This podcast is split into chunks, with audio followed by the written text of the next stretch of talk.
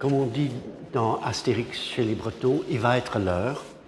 Je vais parler aujourd'hui de Hugo, comme je l'ai annoncé la semaine dernière, et en particulier de son poème à Albert Dürer, un poème de 1837, publié dans Les Voix intérieures, également de 1837. Je commencerai par le lire. Albert Dürer. Dans les vieilles forêts où la sève à grands flots court du fût noir de l'aulne au tronc, blanc des bouleaux, bien des fois, n'est-ce pas, à travers la clairière, pâle, effaré, n'osant regarder en arrière, tu t'es hâté, tremblant et d'un pas convulsif, ô mon maître Albert ô vieux peintre pensif. On devine, devant tes tableaux qu'on vénère, que dans les noirs taillis, ton œil visionnaire voyait distinctement, par l'ombre recouvert, le faune aux doigts palmés, le sylvain aux yeux verts, Pan, qui revêt de fleurs l'antre où tu te recueilles, l'antique dryade aux mains pleines de feuilles. Une forêt pour toi, c'est un monde hideux. Le songe et le réel s'y mêlent tous les deux. Là se penchent rêveurs les vieux pins, les grands ormes dont les rameaux tordus font sans coudes difformes et dans ce groupe sombre agité par le vent, rien n'est tout à fait mort, ni tout à fait vivant. Le cresson boit, l'eau court, les frênes sur les pentes, sous la broussaille horrible et les ronces grimpantes, contractent lentement leurs pieds noueux et noirs. Les fleurs, au coup de cygne, on les laque pour miroir. Et sur vous qui passez et l'avez réveillé, mainte chimère étrange à la gorge écaillée, d'un arbre entre ses doigts serrant les larges nœuds, du fond d'un antre obscur fixe un œil lumineux. Ô végétation, esprit, matière, force, couverte de peau rude ou de vivante écorce.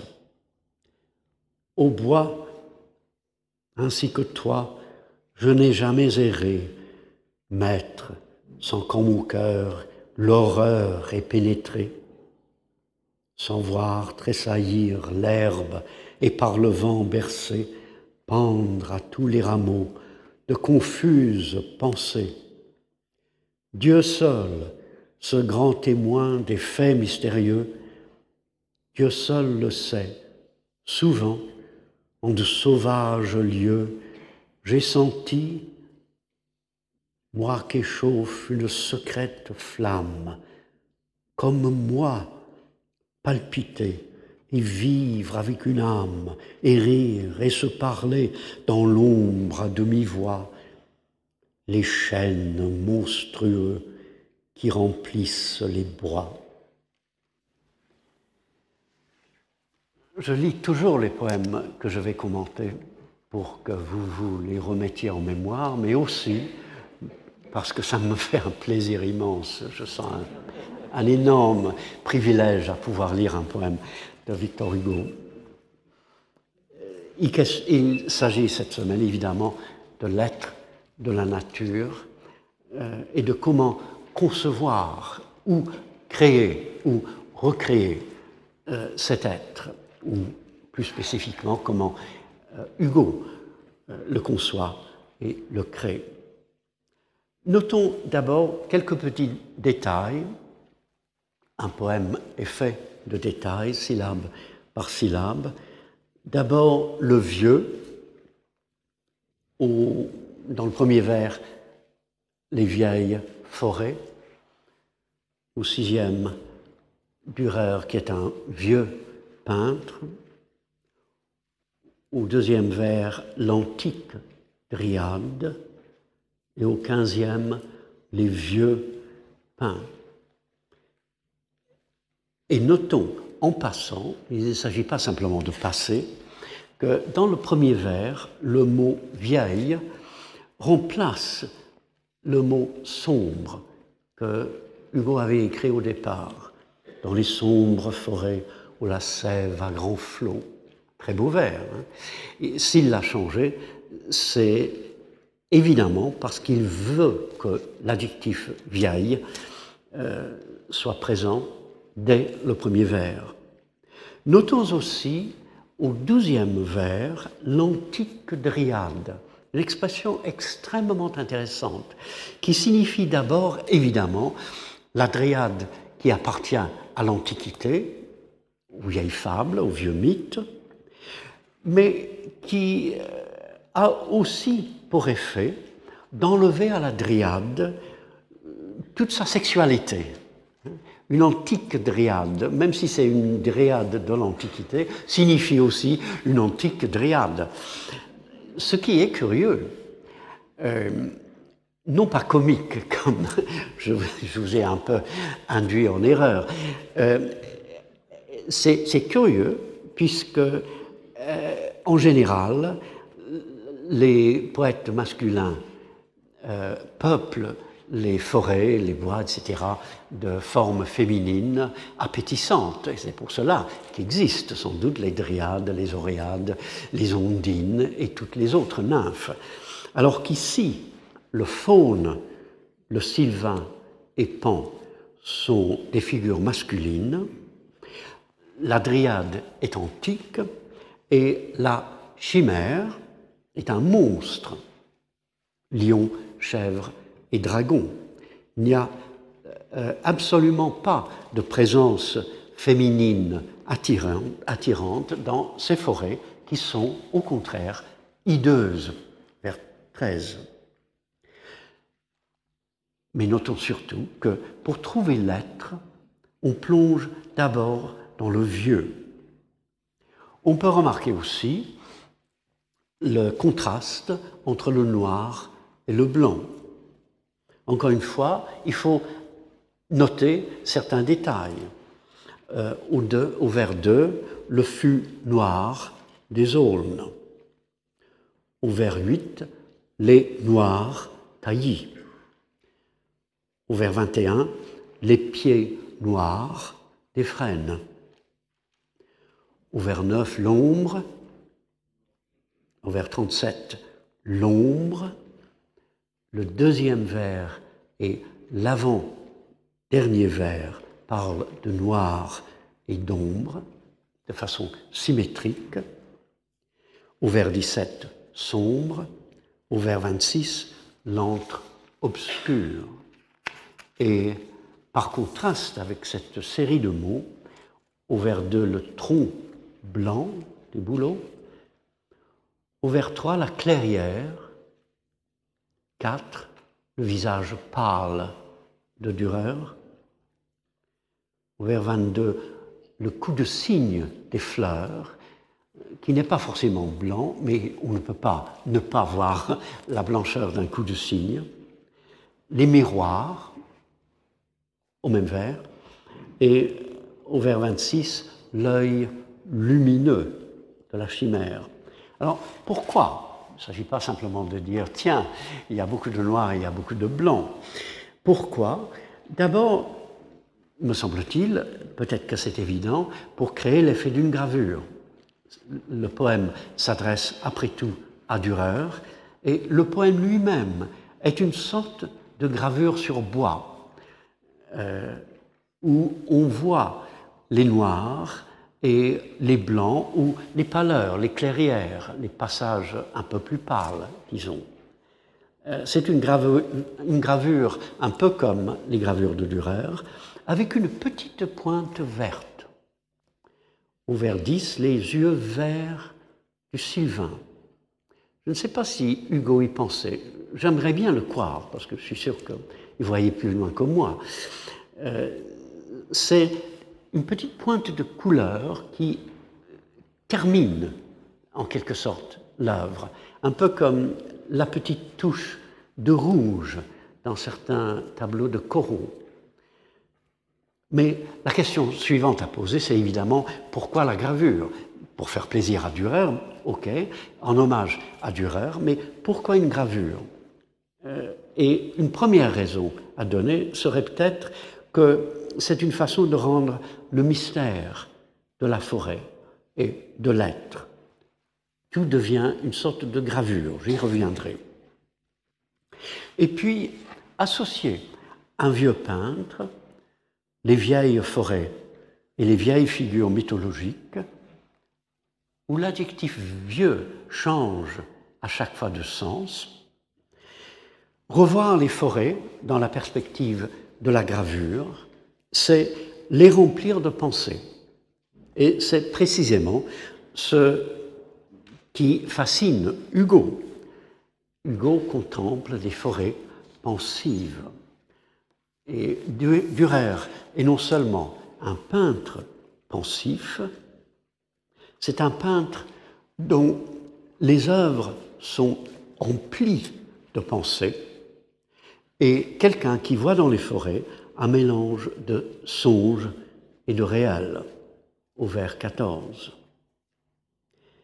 Hugo voit la pensée dans les forêts, il, voit plus précisément, vers 32, pendre à tous les rameaux de confuses pensées. On peut penser d'abord à un autre poème de Hugo, le poème à Virgile, qui est le poème 7 des voix intérieures. Notre poème est le poème 10, donc Hugo a mis les poèmes euh, près l'un de l'autre. Un poème à Virgile qui est tout à fait différent du poème à Albert Dürer, j'y reviendrai aussi, où à un moment, euh, Hugo, s'adressant à Virgile comme dans ce poème-ci, il s'adresse à Dürer, dit Pour toi, qui dans les bois fait comme l'eau des cieux, tomber de feuille en feuille, un vers mystérieux. Tomber de feuille en feuille, un vers mystérieux. Dans notre poème, pendre à tous les rameaux de confuses pensées. Notons que pendre et tomber sont des détails concrets, même très concrets. On voit des idées, des pensées comme des présences sur des arbres, et, que dans À Virgile, on a l'idéal d'une poésie épousant parfaitement le réel. Tomber de feuille en feuille, de, fer, de verre mystérieux, un, pardon, un vers mystérieux, semble signifier que euh, dans la poésie de Virgile, ce que remarque Hugo et ce qu'il veut pour sa propre poésie, c'est que les présences de la nature deviennent en quelque sorte des poèmes, et les poèmes de Virgile sont en quelque sorte des présences de la nature. La terre et la poésie se marient, euh, s'épousent c'est l'idéal d'un réel devenu en quelque sorte poésie, à cause du fait que notre poésie, euh, j'allais dire, l'envahit, c'est précisément le verbe qu'il ne faut pas utiliser. Notre pensée euh, se marie au réel. Et dans Albert, à Albert Dürer, c'est la vision des pensées qui, en quelque sorte, émanent des arbres comme des fruits ou des feuilles, d'où le verbe pendre. Et notons aussi la différence de ces expressions où le concret et l'abstrait euh, se joignent de façon tout à fait mystérieuse. D'ailleurs, dans le vers que j'ai cité du poème à Virgile, le mot mystérieux est présent il, n'y a qu'un verre mystérieux qui puisse tomber euh, parmi les feuilles d'un arbre, notons la différence avec euh, euh, le vers de La Fontaine que j'ai cité la semaine dernière dans L'Hirondelle et les petits oiseaux. Voyez cette main qui par les airs chemine. La Fontaine et Hugo recréent, disons, le réel d'une façon semblable, mais de façon aussi très différente. De deux façons différentes. On peut penser donc à un autre poème de Hugo. On peut penser aussi à un poème de Baudelaire, je ne sais pas si vous y avez pensé, pendre à tous les rameaux de confuses pensées, devrait faire penser au début des correspondances de Baudelaire. La nature est un temple où de vivants piliers laissent parfois sortir de confuses paroles. Les confuses paroles sont évidemment basées sur les confuses pensées de Hugo. C'est Baudelaire qui imite Hugo, bien sûr. Il l'imite très certainement, et les vivants piliers de la nature sont bien sûr les troncs des arbres. Baudelaire reprend la vision euh, chez Chateaubriand d'une forêt comme une sorte d'immense cathédrale où les, troncs des arbres sont les colonnes, les piliers. Je note en passant que dans Hugo, heureusement pour Baudelaire et pour nous, de confuse remplacent d'ineffable. À l'origine, il avait écrit pendre à tous les rameaux d'ineffables pensées, que la deuxième version est supérieure. Euh, et Baudelaire, dans son essai sur Hugo, parle précisément de Hugo comme euh, le poète des analogies et des correspondances. Il est tout à fait certain que euh, Baudelaire, en imitant euh, la pensée de Pythagore et des pythagoriciens, imite en particulier ce poème de Hugo. Hugo cherche néanmoins à distinguer entre ce que l'on imagine dans les forêts et le mystérieux qui s'y trouve réellement. Voyez ce que je veux dire Il parle de pan, de sylvain, etc., auxquels, de toute évidence, il, ne croit pas de façon simple, il ne croit pas qu'il existe dans les forêts des nymphes et des, des. Et lorsqu'il parle de la chimère, il dit Vous qui passez et l'avez réveillé. Vous est intéressant parce que ce n'est pas Dürer. Il ne s'adresse pas à Dürer. Euh, il tutoie Dürer. Vous, c'est tout le monde, c'est nous, c'est Hugo. Vous qui passez et l'avez réveillé. Le premier sens est évidemment, vous êtes passé près de la chimère dans la forêt et elle dormait, elle s'est réveillée en entendant le bruit de vos pas. Mais le deuxième sens, beaucoup plus intéressant et plus profond, c'est, me semble-t-il, qu'en passant dans la forêt, la forêt obscure et un peu euh, inquiétante, vous suscitez la chimère par la pensée par le rêve, par la peur. Vous la faites exister par ce qu'il y a en vous. Ou moi, Hugo, je la fais exister par ce qu'il y a en moi. Et quel est pour Hugo le statut des faunes, des chimères? Sa façon d'en parler est très curieuse.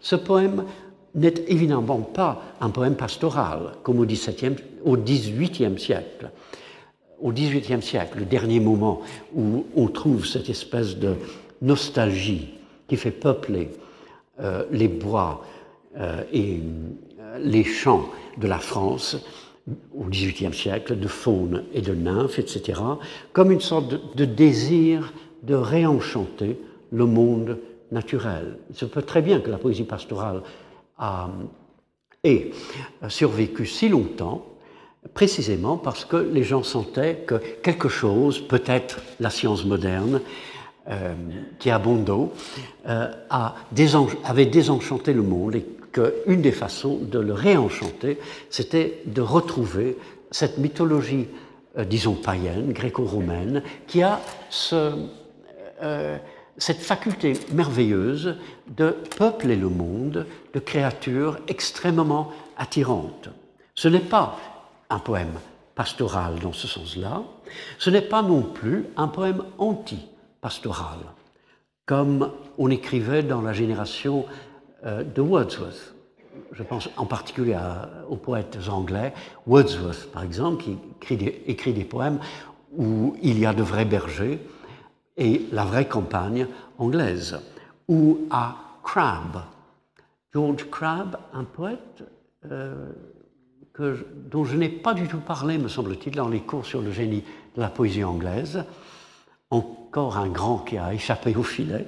Crabbe qui, dans le village, parle des vraies conditions, en réalité misérables, des gens de la campagne anglaise ou au tournant du siècle XVIIIe, etc. Ce n'est pas un poème pastoral, ce n'est pas un poème antipastoral, c'est une vision du Nord de la mythologie gréco-latine.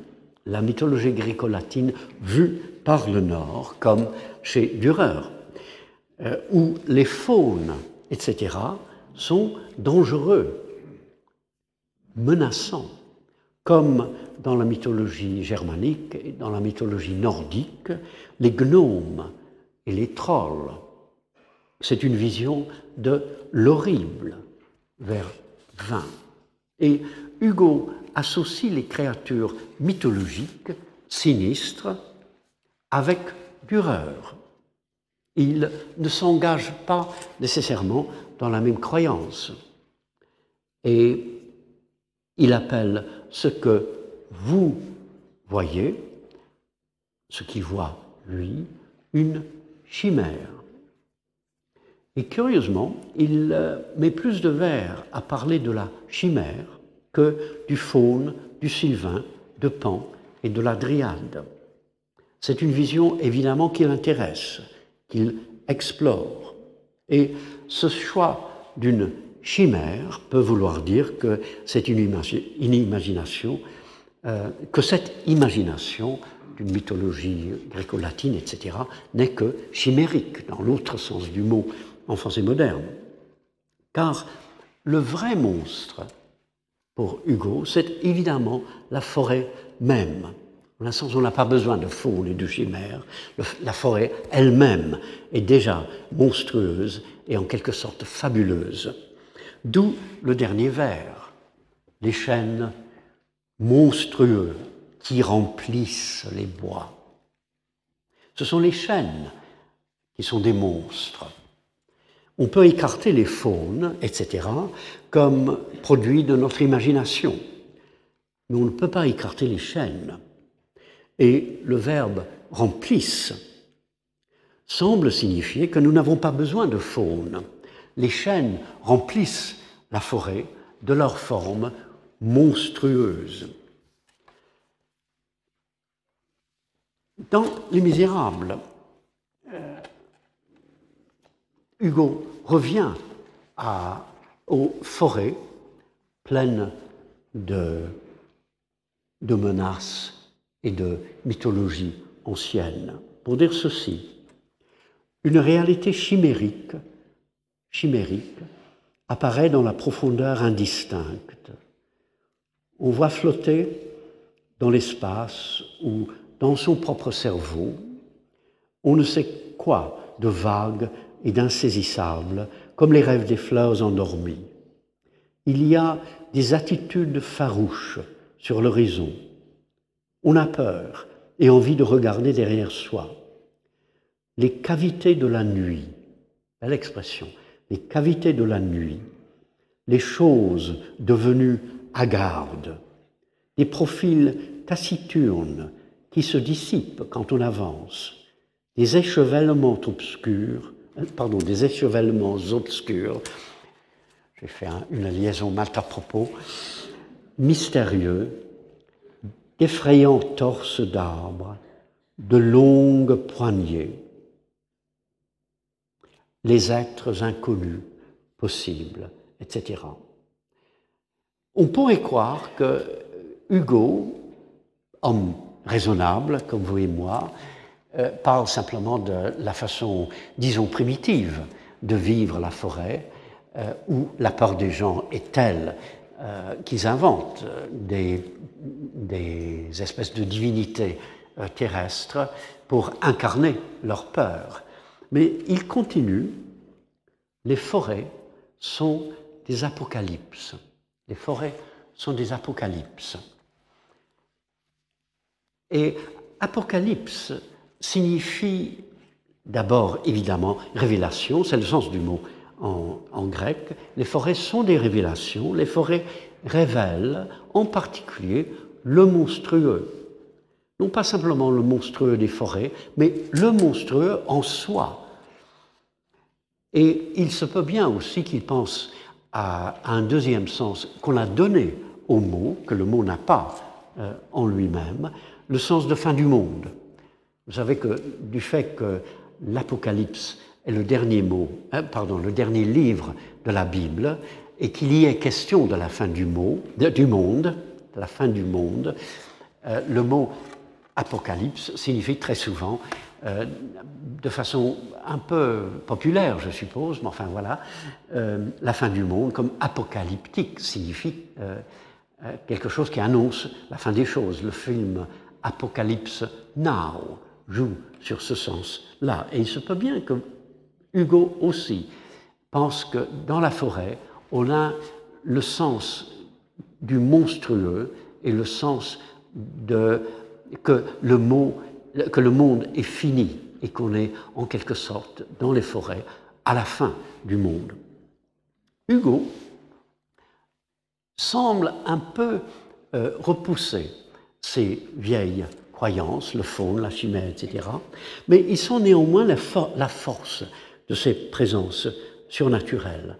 Le vers le plus sinistre du poème est peut-être le vers 11, Pan, qui revêt de fleurs l'antre où tu te recueilles. Au moment même où Dürer se recueille dans un antre dans la forêt, à son insu, Pan arrive et tout doucement euh, revêt l'antre de fleurs. Hein. C'est sinistre, me semble-t-il. En anglais, je dirais weird, spooky. Je ne sais pas si nous avons plus de mots en anglais qu'en français pour dire la chose. Nous sommes, après tout, des gens du Nord, des gens de la forêt euh, germanique. Euh, et ce vers aussi a pour moi un frisson nouveau. Vous connaissez l'expression de Hugo dans une lettre à Baudelaire où il le félicite d'avoir créé dans certains de ses poèmes dédiés à Hugo ce que Hugo appelle un frisson nouveau. Hugo a absolument raison. Euh, mais je ressens personnellement un frisson nouveau dans ce vers. Nouveau parce que je ne l'ai pas rencontré ailleurs avant Hugo dans la poésie française. Euh,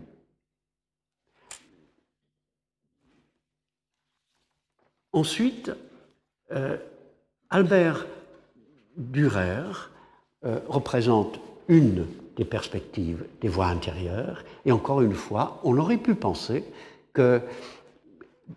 qu'il y a d'autres perspectives, que dans ce poème, Hugo joue en passant avec, euh, avec la vieille mythologie, mais que dans d'autres, il s'en éloigne. Et on peut en effet relire à Virgile pour voir que la perspective est tout à fait autre. C'est un poème où Hugo s'adresse à mon maître divin, comme dans euh, Albert Dürer, il appelle Dürer mon maître, et on, lit des vers comme J'ai trouvé, mon poète, une chaste vallée. à des coteaux charmants, nonchalamment, pardon, nonchalamment mêlés. Un beau vers que j'ai complètement massacré. J'ai trouvé mon poète, une chaste vallée, à des coteaux charmants, nonchalamment mêlés. Et on se dit, oui, c'est une autre vision de la forêt. N'insistons pas trop sur la forêt monstrueuse. Ensuite, on continue de lire et on trouve ceci. Nous irons dans ce vallon sauvage et de la solitude, rêveur, nous surprendrons la secrète attitude dans la brune clairière où l'arbre au tronc noueux prend le soir un profil humain et monstrueux. Comme on dit, même dans un poème où il crée une sorte de poésie pastorale, finalement, il parle d'une chaste vallée. Il parle d'une chaste vallée parce qu'il y va avec sa maîtresse. Euh, même dans ce poème-là, il, sent la nécessité, vers la fin, de voir dans la même vallée euh, un vallon sauvage et des, chiens monstrueux à force de ressembler à l'homme. Notons aussi dans Albert euh, Dürer que, en réfléchissant à au mystère de la vieille mythologie, Hugo écrit vers 33 Dieu seul, ce grand témoin de faits mystérieux, de comprendre, etc. C'est une façon d'imaginer Dieu. Aristote, quand il pense à Dieu, quand il imagine un être suprême, pense que Dieu est une sorte d'Aristote infini, qu'Aristote vit par la pensée et Dieu, c'est la pensée. Hugo, réfléchissant au mystère, pense que Dieu est le mystère c'est euh, l'être absolu qui a le secret du mystère. Euh, le mystère de l'être de la nature se perd en quelque sorte dans le mystère encore plus profond de l'être de Dieu. Mais il dit aussi, Dieu seul, ce grand témoin des faits mystérieux, même dans ce vers où, en quelque sorte, il rejette toute la responsabilité sur Dieu, c'est pas exactement cela, mais vous voyez ce que je veux dire, il dit que Dieu est le témoin des faits. Le, mystère est un fait, la monstruosité est un fait. Hugo s'émerveille devant le monstrueux qui fait partie de l'être, devant Dieu qui contient le monstrueux. Et c'est évidemment romantique. Encore une fois, c'est quelque chose où Hugo va au-delà de la fontaine. Je ne dis pas que Hugo soit un meilleur poète à ce niveau-là, sur ces hauteurs-là, on ne peut évidemment pas juger. Mais il va au-delà de la fontaine, comme Wordsworth va dans le même sens au-delà de Pope. Mais quel est le moment où le poème atteint la vision que Hugo cherche il me semble que c'est au vers 18. Rien n'est tout à fait mort, ni tout à fait vivant. Le sens du vers en surface, c'est évidemment que le monde végétal ne semble pas être simplement végétal. Il y a quelque chose dans le monde autre que des arbres, des fleurs, etc. Mais ce monde n'est pas humain non plus, évidemment. D'où les anthropologues anthropomorphismes qui suivent, le cresson bois, l'eau court, etc. Il y a un deuxième sens. Les faunes, les chimères n'existent pas, ne sont pas tout à fait, mais ne sont pas abolies non plus, parce que notre imagination revient constamment à, à l'idée que les forêts sont en quelque sorte peuplées par des êtres. Mais le sens profond, me semble-t-il, c'est qu'il y a dans les forêts une altérité qui échappe à nos catégories. Elle n'est ni morte, vivante, ce n'est ni la mort, ni la vie. Nous n'avons pas de mots pour la décrire. C'est autre chose. Et c'est cela que Hugo rencontre, le monstrueux, une autre sorte de vie. Et je remarque que le vers, qui est extrêmement simple, presque exclusivement euh, monosyllabique, il contient même douze mots, et où il y a juste suffisamment de rythme et de forme pour maintenir l'élan du poème, que ce vers figure dans un passage ajouté après coup. Tout le passage euh, qui va du vers 13 au vers 28, le plus long passage du poème, a été écrit après le moment où Hugo pensait avoir terminé le poème. C'est l'exemple parfait du fait que le poète, en écrivant, découvre, souvent à la fin, souvent après coup, parfois en sentant que le poème qu'il a terminé n'est pas achevé, qu'il y a encore autre chose que le poète veut dire, que le poème, pardon, que le poème veut dire. Et dans ce passage, il trouve surtout de quoi il est question dans son poème, cette catégorie de l'être qui n'est ni la mort ni la vie. Il est intéressant aussi de noter que c'est l'exemple parfait du fait que Hugo n'est pas un poète didactique dans ses meilleurs poèmes.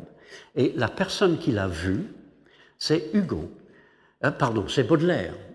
Baudelaire, dans son essai sur Hugo, dit qu'est-ce que c'est que la, euh, poésie didactique? Euh, C'est raconter en vers les lois connues, selon lesquelles se meut un monde moral ou sidéral. alors que chez Hugo, dit-il, il y a ce que Baudelaire appelle la rêverie. Je ne sais pas si c'est le mot qui convient, mais il y a une rêverie sur l'être. Il n'y a pas euh, un didactisme qui se, contenterait simplement de dire ce que le poète sait déjà. Quand un poète découvre, il ne fait pas euh, une poésie didactique, qui est, comme dit Hugo, euh, pardon, Baudelaire, la plus grande ennemie de la véritable poésie. Ok. Deuxièmement, il découvre l'être monstrueux de la nature. Pourquoi l'explorer dans un poème? Pourquoi ne pas écrire euh, en prose? Parce que cette monstruosité est néanmoins une grande unité. À notre sens du vers 2, évidemment, c'est que l'on va du noir au blanc, d'un extrême à l'autre, et que la poésie peut créer ou recréer cette unité. Les 100 coups des armes sont difformes, vers, 10, pardon, vers 16, mais Hugo rassemble tout dans sa propre forme. D'où, un autre sens, du fait que le poème ressemble à une gravure. C'est un hommage à Dürer, bien sûr, mais c'est aussi une façon d'organiser le poème en noir et blanc, en pâleur, en clairière. Et c'est aussi une façon de créer la nécessaire distance. Le poème lui-même est empli de poésie. Il y a aussi dans le poème une certaine musique, pour passer dans un autre art. Il n'y a aucune allusion à la musique. Mais quand on lit le poème, on voit que Hugo, musicien, s'y donne à corps joie. Vers deux, cours du fût noir de l'eau, nos troncs blancs des bouleaux, l'eau, l'eau. Euh, vers 7, dans les vieilles forêts où la sève à grands flots, VF et F, euh, pardon, dans le, premier vers, dans le vers 7, on devine devant tes tableaux qu'on vénère, etc., etc. À, lire le poème, euh, on entend une musique euh, et un étranger, ne connaissant pas le français, serait, je crois, enchanté par la musique naturelle du poème. Le poème bien lu est en lui-même une musique. Euh, il faut noter aussi la profondeur du travail des mots. Euh, au vers 24, par exemple, mainte chimère étrange. Mainte chimère étrange. Main est un mot très littéraire, bien sûr. Un mot élégant. Un mot élégant au moment où il parle des larges nœuds d'un arbre d'une gorge écaillée. Mais l'expression elle-même est, à sa façon, monstrueuse. Le mot chimère est d'origine grecque. Le mot est entré en français par le, latin, mais son origine est bien sûr grecque. Le mot étrange est d'origine latine. Le mot main est d'origine gauloise ou germanique. Euh, les spécialistes ne le savent pas, mais son origine est obscure, gauloise ou germanique. Autrement dit, l'expression est une parfaite mise en abîme du poème. L'expression elle-même est monstrueuse dans le sens euh, exact du mot chimère. Euh, le, corps de l'expression mainte chimère étrange est fait de trois choses différentes. Hugo savait-il que l'expression était monstrueuse? S'occupait-il de l'origine des mots à ce point-là? Au fond, je n'en sais rien. J'aimerais bien le penser. Il s'occupait de pratiquement tout, après tout. Euh, il est vrai que poète en français et en anglais, je suis sensible à l'origine des mots. Je veux toujours savoir d'où viennent les mots que j'emploie parce que l'origine des mots nous fait remonter vers le passé. Les mots charrient un passé immense. Euh, et peut-être que je lis ce que Hugo n'écrivait pas. Euh, si c'est le cas, alors c'est un petit cadeau que je suis heureux de pouvoir lui offrir. Et je note aussi que au vers 13, le mot hideux est probablement d'origine germanique, comme, euh, comme il convient d'ailleurs, en parlant à Dürer et en parlant des forêts sinistres pour Hugo, de l'Allemagne. Et au dernier vers, le mot bois, qui est d'origine germanique, c'est le mot bochèche dans euh, le conte du Graal que j'ai commenté, je crois, la, semaine dernière. Le mot bois, d'origine germanique, remplace dans le premier vers le mot forêt, d'origine latine.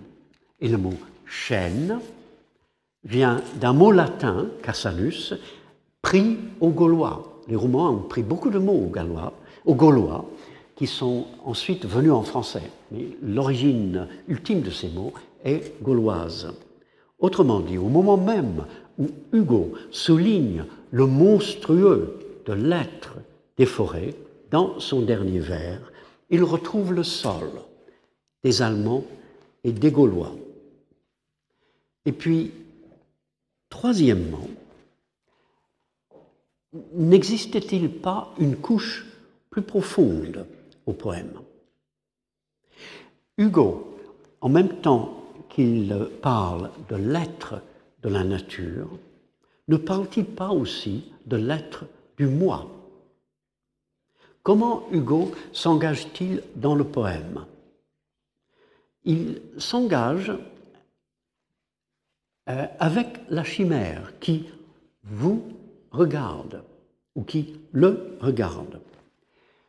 Il parle au vers 8 de l'œil visionnaire de Dürer qui voyait distinctement dans l'ombre le faune et le sylvain.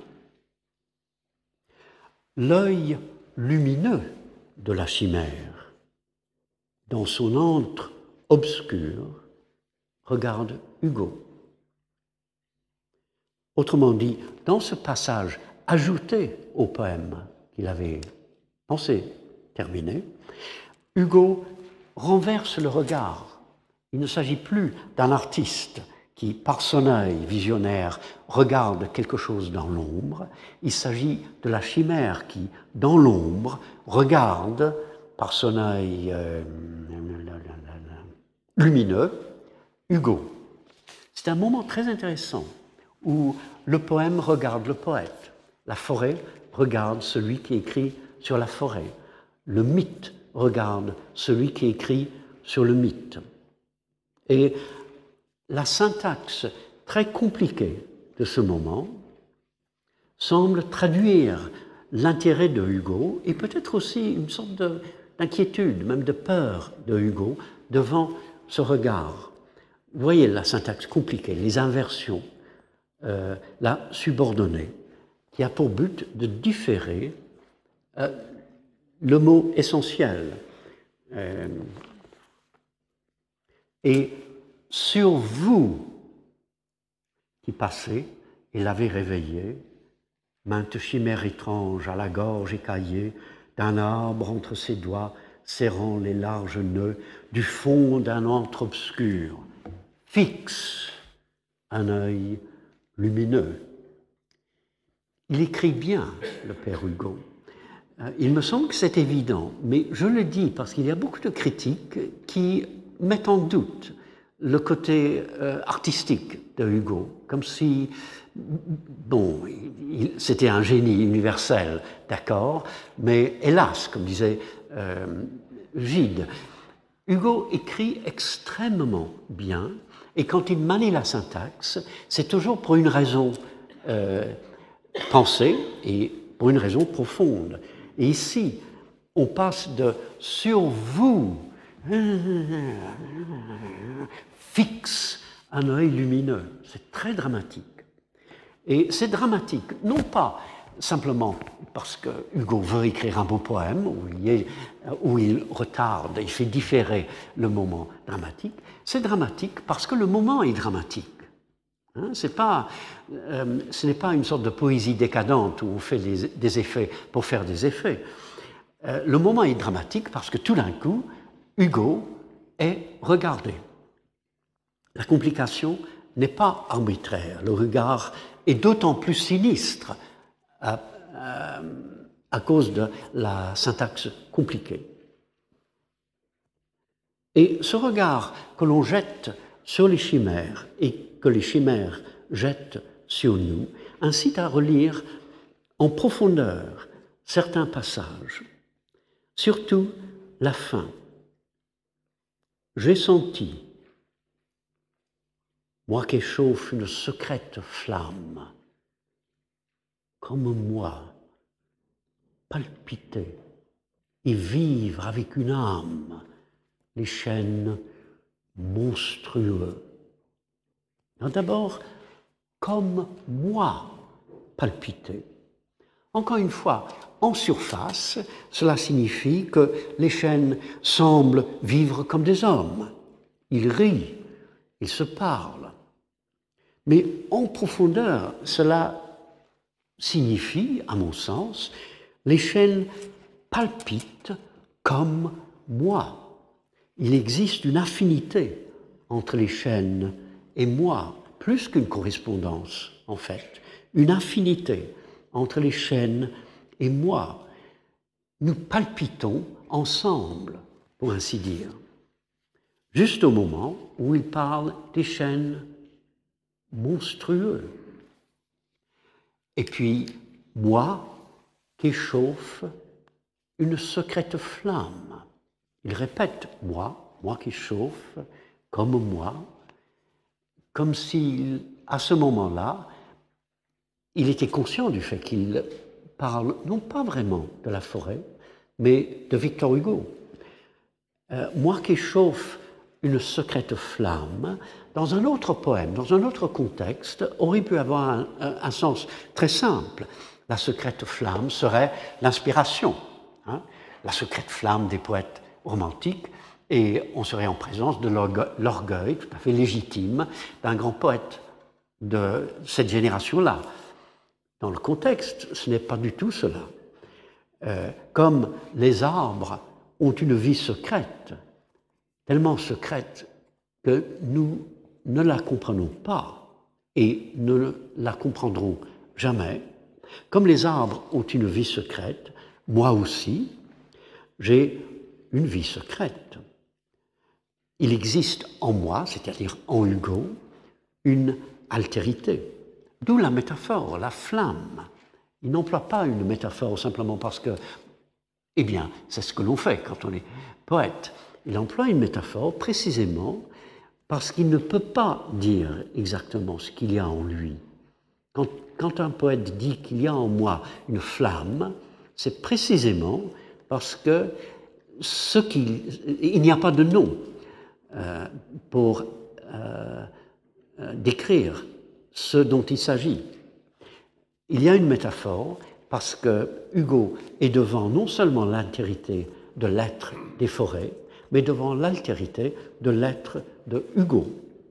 Et la signification des mots devient un peu sinistre. La secrète flamme qui les chauffe est un peu sinistre, et encore une fois, on éprouve, me semble-t-il, un frisson nouveau. C'est pas exactement Baudelaire. Hugo a raison de voir chez Baudelaire quelque chose de tout à fait original, mais il y a aussi une originalité certaine dans ce poème de Hugo. Il y a aussi probablement une autre couleur. La secrète flamme fait penser évidemment au rouge. Il y a une sorte de pointe rouge avec la pointe euh, verte. Autrement dit, en étudiant l'être en dehors de lui, il découvre son être en contemplant l'altérité des forêts, de la nature, il découvre sa propre altérité. En s'ouvrant au monstrueux de la nature, il découvre le monstrueux en lui-même.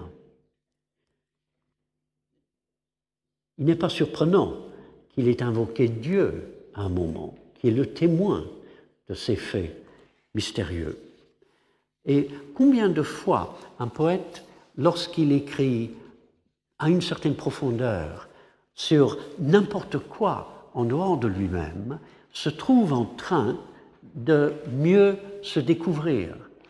Je pense que c'est probablement toujours le cas, en fait, mais que la plupart du temps, le poète n'écrit pas sur lui-même. Il, se contente d'écrire son poème et ensuite de réfléchir sur ce qu'il a découvert sur lui-même en écrivant le poème. Mais de temps à autre, un poète pris, euh, pour ainsi dire, en flagrant délit, revient sur lui-même et parle de lui-même. Et Hugo le fait, me semble-t-il, d'une façon particulièrement délicate, discrète. Quand on pense à Hugo, on pense au grand Hugo. Euh, Victor Hugo, qui, comme Gide le dit, se prenait pour Victor Hugo. Euh, mais très souvent, Hugo atteint une sorte de discrétion, une sorte de modestie de poète. Je ne parle pas de l'homme Victor Hugo, que je n'ai pas rencontré. Euh, il m'aurait écrasé. Mais le poète Hugo est souvent, dans, l'acte poétique, humble. Et il se parle de lui-même de façon euh, indirecte. Euh, il faut vraiment lire et relire le poème pour voir que c'est un poème en partie sur l'être de celui qui écrit. C'est peut-être une autre raison de s'adresser à Dürer.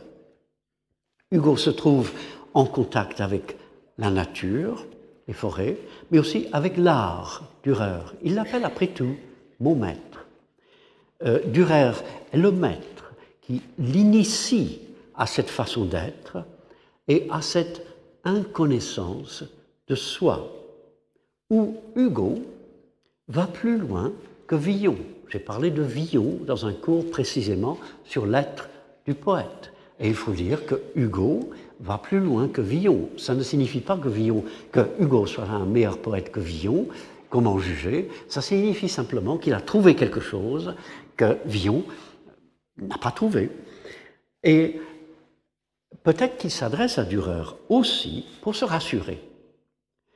Euh, Dürer est quelqu'un d'autre qui semble avoir senti cette secrète flamme, cette palpitation, cette monstruosité, cette vie autre qui habite le moi.